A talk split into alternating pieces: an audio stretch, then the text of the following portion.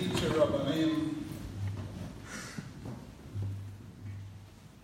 teachers, and all of you.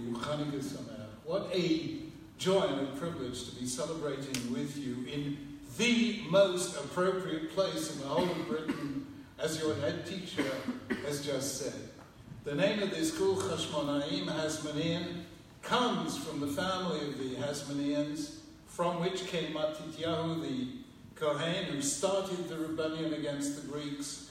His family, who in the space of three years scored that stunning military victory and rededicated Jerusalem, and their descendants who became the Hasmonean kings. It's a great school with outstanding achievements, both in Limudei Kodesh, in your Jewish studies, and Limudei Chol, your secular studies. You are a great group of students, and I salute you, and I hope you will in, all in, join me in wishing Mazel Tov to your head teacher, Mrs. Lebret, on Mikey and Rivka's wedding on Sunday. Mazel Tov! Friends, I'm not sure if you're fully aware of what's actually going on because what we're doing here is being broadcast live around the world. It's part of a global project organized by the Jerusalem Post together with Israel's Ministry for Diaspora Affairs through the technology of Facebook Live. So, over the eight nights of Hanukkah, we get, they are going to be live streaming the lighting of Hanukkah candles from all over the world. There will be a Hanukkah lighting from Israel uh, by Racheli Frankel.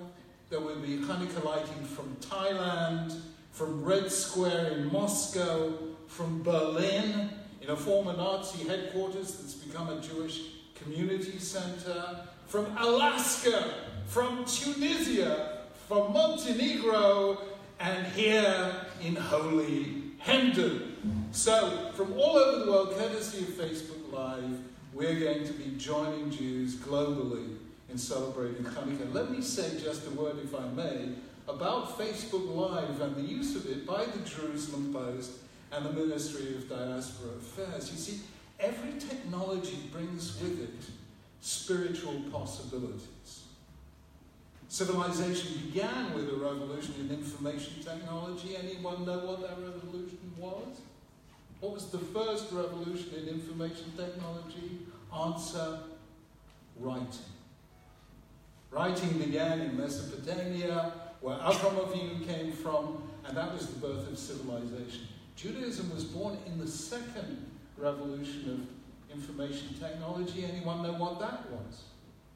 It was the invention of the alphabet. In fact, just think of the word alphabet. It comes from the Hebrew letters aleph bet. The first alphabet in history was Proto-Semitic or Proto-Sinaitic, the ancestor of Hebrew and every other alphabet in the world. So once you could reduce writing from symbols like Mesopotamian cuneiform and Egyptian hieroglyphics and Chinese ideograms which you needed lots and lots of symbols, but once you could reduce it just to 22 symbols, it made possible for the first time a society of universal literacy, where all your children could be learned of the Lord and could read and write. And that was the great contribution of Judaism, and that is why we predicated our survival on alphabet literacy education in schools. Now, this new technology called Facebook Live is allowing a tiny people like us who are scattered all over the world to be united wherever we happen to be. And that is really, really important because if we're conscious of the fact that Jews around the world are watching us and we'll be watching Jews around the world for the other nights of Hanukkah, we will remember that what makes us special is our belief that Kol Yisrael Arevin Zeh BaZeh, wherever Jews are, we're all responsible for one another. Or as Shimon Bar Yochai said, if there is a Jew anywhere in the world who is hurting, all Jews feel the pain. And therefore, we thank Hashem for the miracle of Facebook Live, social media, they're always being attacked, and there may be things not great with them, but they also make possible this little miracle of Jews speaking to Jew across the world. So we thank Hashem for that miracle, which was by Yamim Ha'em in those days, but also for the miracle Bazman in this time too. What makes Hanukkah different from any other festival? Anyone know? Don't. Exactly. No. What makes Hanukkah different is that every festival, every other festival has one story. Hanukkah has two. And they're quite different, and they both speak to us today. The first story is contained in the first and second book of Maccabees, and it's a political and military story about how the Seleucid Greeks who were based in Syria had a ruler called Antiochus IV who suffered a very bad attack of self importance. And that allowed him to rename himself Antiochus Epiphanes, which means God made manifest. I hope you don't suffer from that condition, it's quite dangerous. So, he tried to force Jews to adopt the culture of the Greeks. He installed a statue of Zeus in the precincts of the temple, and Jews fought back and, in the space of three years, achieved this incredible victory over what was the superpower of its day. And that's a story for the history books. It's exciting, it's dramatic, it certainly deserves its own episode in the Star Wars series. You know, we've had The Last Jedi.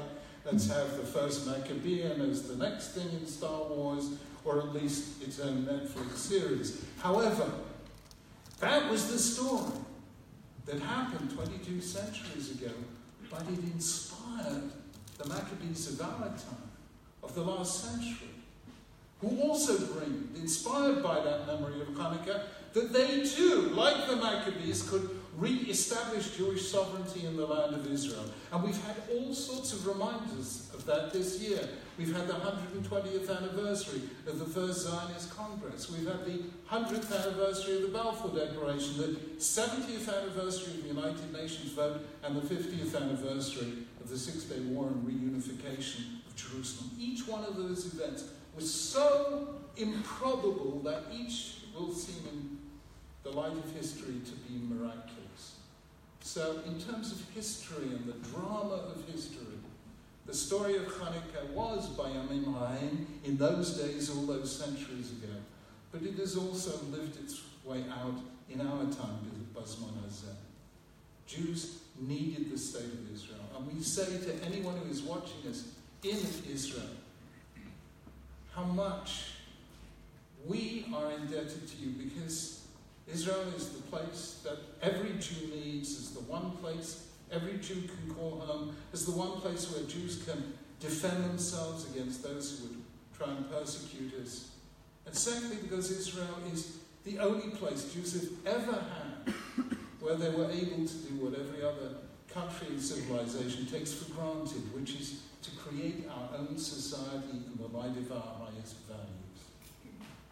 And therefore, the Jewish people, whether we are in Tunisia or Alaska or Berlin or Montenegro, the Jewish people is the circumference of a circle whose center is Israel and Jerusalem. And that is the first story. The second, of course, is a quite different story. It's told in an ancient scroll called Megillat Ta'anit, which is quoted in the Gemara in Masechet Shabbat in Perek Bamei Madlikin. And it tells how when uh, the victorious Jewish forces searched among the wreckage of the desecrated temple, they found this one jar of oil with its seal intact, and they were able to relight the temple menorah, that, and it lasted not one day but eight. And actually, we've been vividly reminded of that just this week. Because just this week, archaeologists in Tiberias, and Tiberia, in, the north of Israel, have discovered a 2,000 year old engraving of the temple menorah that they never knew was there. It was on a slab of stone that once served as the door of a tomb. On it is carved the image of the menorah in the temple.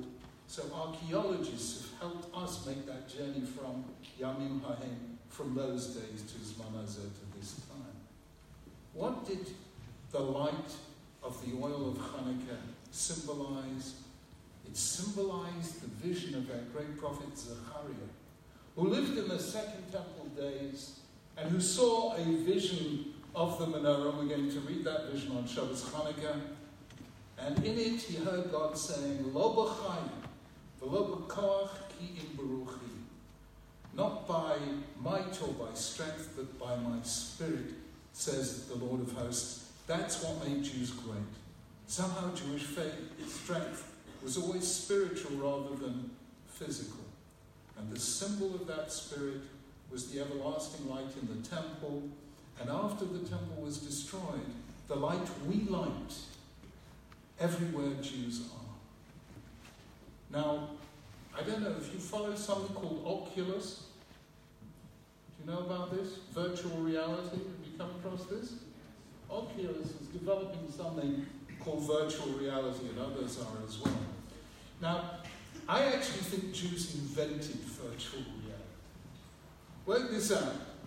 Every Shabbat, we're in the virtual reality of reliving creation, the birth of the universe. Every Pesach, we're there in Egypt with our ancestors. Every Shavuot, we're standing there with Moses and the Israelites by Mount Sinai. On Sukkot, we're there in the wilderness. And Hanukkah, we are there in Jerusalem. Every time we celebrate a festival, we are engaging in some kind of virtual reality. And here we are courtesy of Facebook Live and the Jerusalem Post and the Ministry of the Diaspora Affairs, united in time, if not in space, in the mind, if not in the body. And together, we're about to bring light, as we always have tried to do, to some of the dark places in the world. So let me end with a little story from the days when I was chief rabbi. We used to try and light Hanukkah candles in the Houses of Parliament. Now, there was a problem. You see, in 1605, somebody tried to blow up the Houses of Parliament in something called the Gunpowder Plot. What was his name? Anyone know? Guy Fawkes, exactly. So, ever since Guy Fawkes, Parliament is not keen on people setting fire to things in the Houses of Parliament. So we had enormous difficulty lighting Hanukkah candles in Parliament until one year, the Speaker of the Commons, a, a wonderful man who's a Catholic from Glasgow, called Michael Martin, now Lord Martin sits with me in the House of Lords, but he was, in those days, Speaker of the House of Commons. And he said, Of course you can light Hanukkah candles. Come and light them in my rooms, in, my, in the Speaker's chamber in the House of Commons. It's a wonderful, wonderful location, very, very uh, atmospheric. And so we did. For the first time, we lit candles in the Speaker's Chamber in the House of Commons, and we sang Maoz Tzur and uh, Neres Halalu, and we ate Sufganiyot, and at the end, completely unscripted and unexpected, the Speaker of the Commons, Michael Martin, turned to me and said, turned to everyone and said, this is the last year the Chief Rabbi will have to bring his own menorah to the Houses of Parliament. I am commissioning the official houses of Parliament menorah. And so today there is one, thanks to Michael Martin, a beautiful silver menorah, especially for the Houses of Parliament, which we light every year. And that taught me something, which is, you know, there's a big difference between Shabbos lights and Hanukkah lights. Shabbos lights give light inward. They're about shalom peace in the home. But Hanukkah lights are supposed to bring, give light, light outward. Originally, they were lit outside the front door of our house. So the Hanukkah lights represent the way we as Jews try and bring light to the world. The way Israel has done. By bringing medical relief wherever there's a natural disaster anywhere in the world. By treating wounded Syrians, victims of the civil war going on on its borders. By bringing agricultural technology and medical technology and information technology and nanotechnology throughout the world. They are bringing light to the world. And I hope you and I will do so when we go out into the world and say to ourselves, our job as Jews is to light up other people's lives. And we appreciate the light of others. The Chasidei Umot Olam, the righteous of every land and every culture uh, and every country, who also bring light where there is darkness. So, just think of this. When I light a candle and you light a candle, mine doesn't diminish yours and yours doesn't negate mine. And that is how we should look at humanity and the future of our world. Sometimes the world can look dark, and when it does, you have two choices either curse the darkness or light a candle. And Jews have always tried to do the second, not the first. Let us all light candles together, and when flame joins flame, together we bring light to the world. Sameach to all of you. Thank you.